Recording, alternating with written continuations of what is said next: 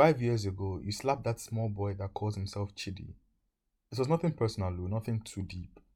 You were just tired. You see, Chidi, the small rat, has been following you up and down. He refused to let you rest. Every day, he whispers in your ear with that scratchy voice that sounds like he has an unswallowed cricket living in his throat. He's whispering sweet nothings like, Oh, baby, you know that I like you. Or, Baby, just allow me once now. Try me, you won't regret it. He speaks with a slow drawl, his lips hitching at the corners. You can sense his cold purpose, the cool touch to his intention, his unwavering belief that one day you will allow him to carry you to behind the toilet while all the other students did things. Chidi refused to let you read well for WAEC. Every day, when other boys are studying, he's sitting next to you rubbing the outside of your thigh.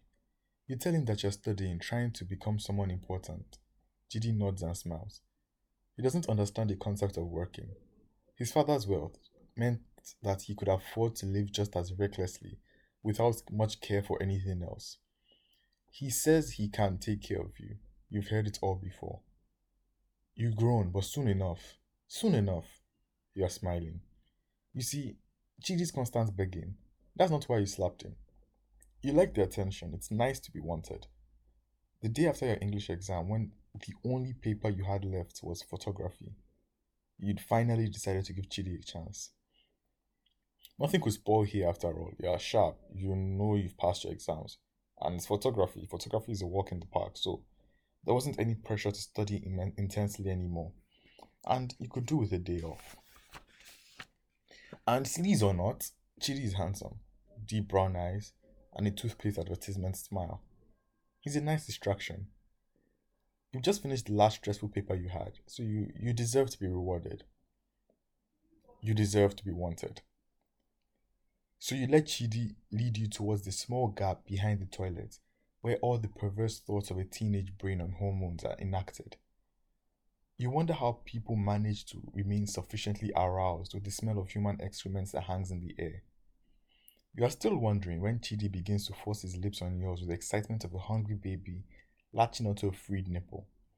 He wiggles his tongue past your lips, pouring saliva into your mouth. It's all a bit too much, you note. His tongue aggressively attacks yours, wrestling for space in your mouth with an overwhelming vigor. It's definitely not ideal, but you don't pull away just yet. You draw the line, however, when he unbuckles his trousers to pull out his soldier and begins to push your head downwards. You struggle against this. Sucking his dick should not be by force. When it becomes too much, you pull away and run. That later that night, you hear a rumor from your best friend that you apparently did suck Ch- Chidi's dick, and even begged him to put it in your ass. You're even more shocked than she is. Appalled, you confront Chidi the next day in front of the class to ask him what the fuck he thought he was doing. You swear with purpose and anger. Your word swells in your mouth like a fresh explosion. You expect the force of your expletive to catch take him by surprise, to draw some sort of remorse out of him. Instead, he scoffs and smiles and speaks loudly. You're ugly, you know. You're taken aback. You wonder how the same mouth that used to whisper all those sweet words can be so vile. He swells a bit, basking in your confusion, then continues. You're too black. You're a black, ugly slut. You knew no one wanted you, so you've been begging me to come and satisfy you. You didn't just know that I'm not dirty like you. He speaks pointedly, enjoying the way you whines after each sentence.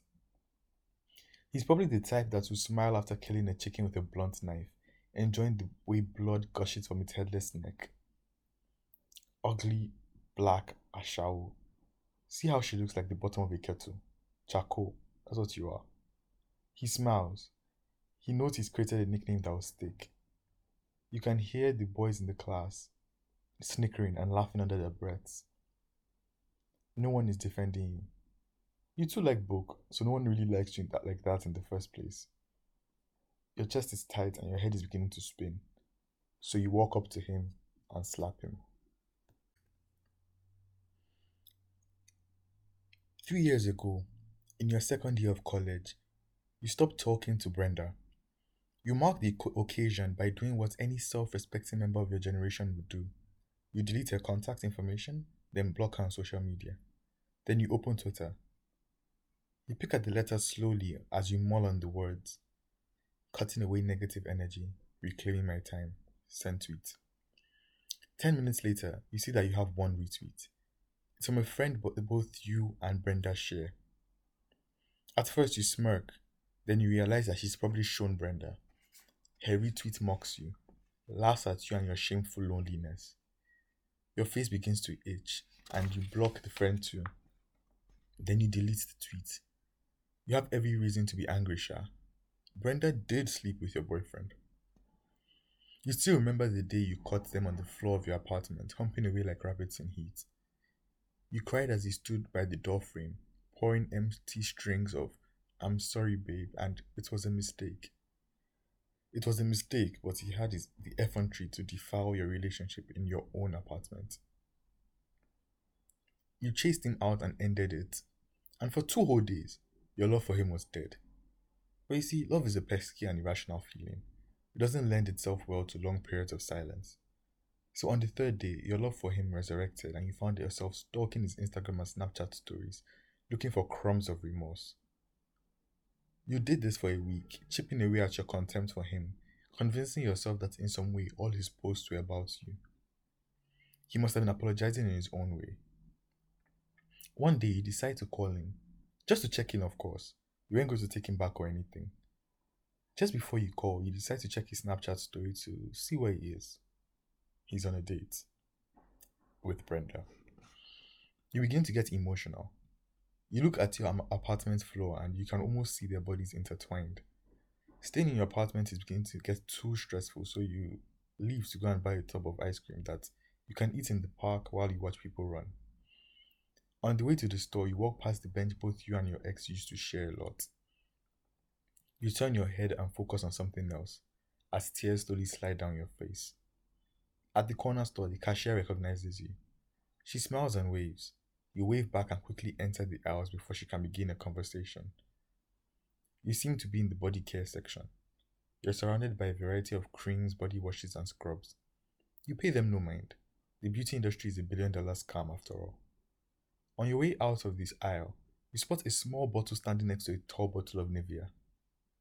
It reads Skin Whitener, brighten your skin. It makes you remember when your ex tried to make you buy a cream to lighten your skin. You laughed and you asked him if he was serious. He said that he thought you were too dark. That brought back flashbacks from secondary school, so you ignored it and asked if he wanted to buy ice cream. He said yes.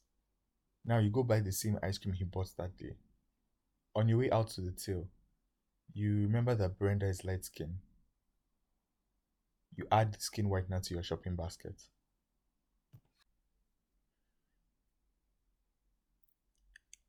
Later that year, when you come back to Nigeria from school, you have to process your service year.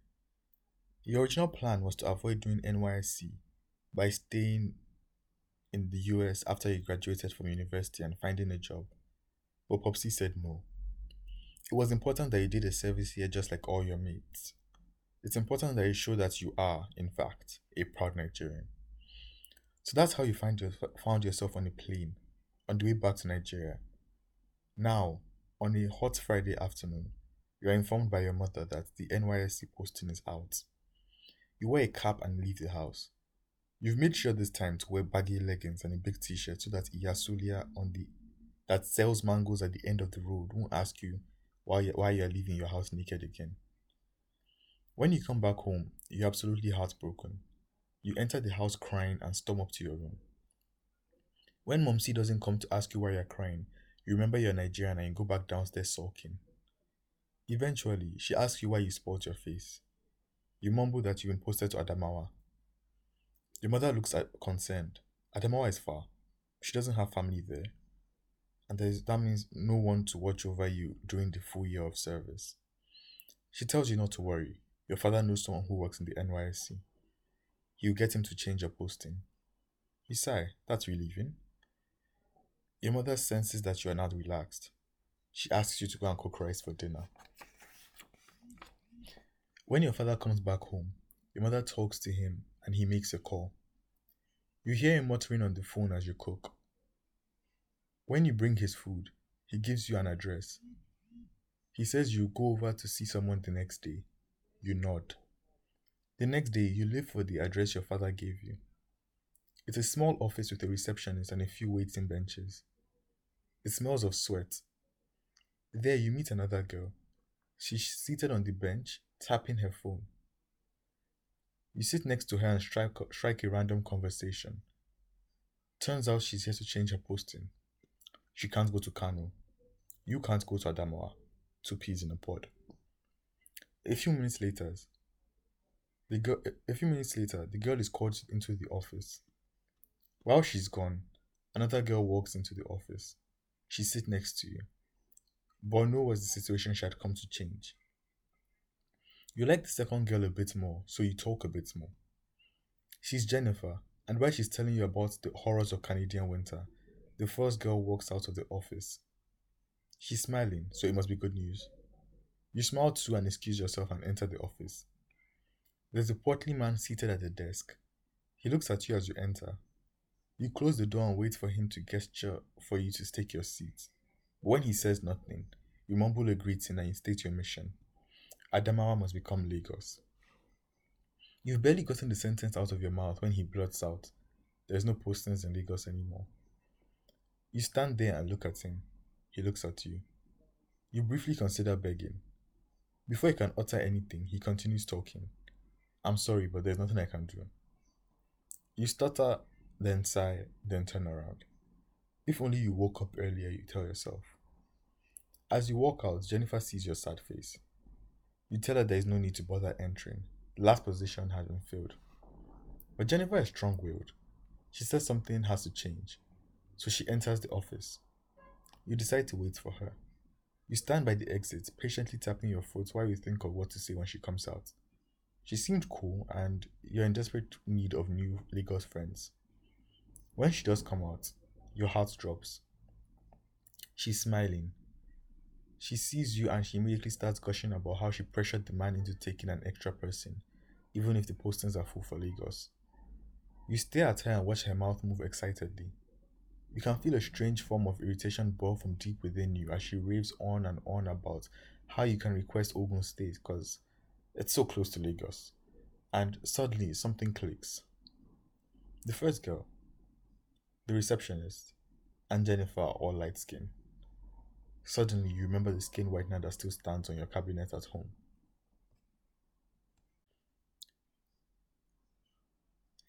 Yesterday was the first day of your new job. You're a personal assistant at an insurance firm. You like the job because it's not stressful. Your dad drops you up at 8 a.m. and picks you up at 5 p.m. because it's on his way to work. All you have to do is remind your boss of his meetings, attend f- and attend to a few of his random whims. It's the perfect job to do while you save money to start your business. You see, you dream of owning a nail parlor. Popsy doesn't believe in the idea because he knows that he can't tell his siblings that his daughter is a successful nail technician. Why the hell, after all, why the hell did he pay for expensive Canadian education? When if you aren't going to do something that will make sense with family and friends. Nail technician doesn't roll off the tongue the same way a doctor or architect would. It's definitely not a sexy profession to brag about doing your cousin's weddings. So he doesn't want to sponsor your dream. Hence why you are working and saving money. So on your first day, you showed up early. You stand in front of your boss as he begins to sign some documents He's a nice enough man. He makes a few jokes as he lays out your tasks. You smile and nod. The work is not too intense, just like you thought. He's in the middle of giving you one of the company's safety procedures when darkness suddenly descends. NEPA, Abi, 10, whatever, had taken light. While you awkwardly wait in the darkness for power to return, your boss begins to speak. Where are you? You've blended in with the darkness. You hear him giggling at his own joke, so you try giggling along. As you're laughing, your vision clouds and you can feel moistness gathering under your eyelids. So when the power returns, you're wiping your eyes. He asks what is wrong. You tell him you're not feeling so good. That night, you finally use the skin whitener sitting on your cabinet. Today, when your boss comes in, he asks why you're wearing a turtleneck. It's 31 degrees out. You smile stiffly and rub against your neck, telling him you thought it was fashionable. He shrugs and asks if you heard the new Beyonce album. You shake your head. You couldn't because you were too preoccupied with itching your skin. The skin whitener did not agree with your flesh. He tells you to listen. It's really good. Then he flashes you a smile and enters his office, humming brown skin, brown skin girl under his breath.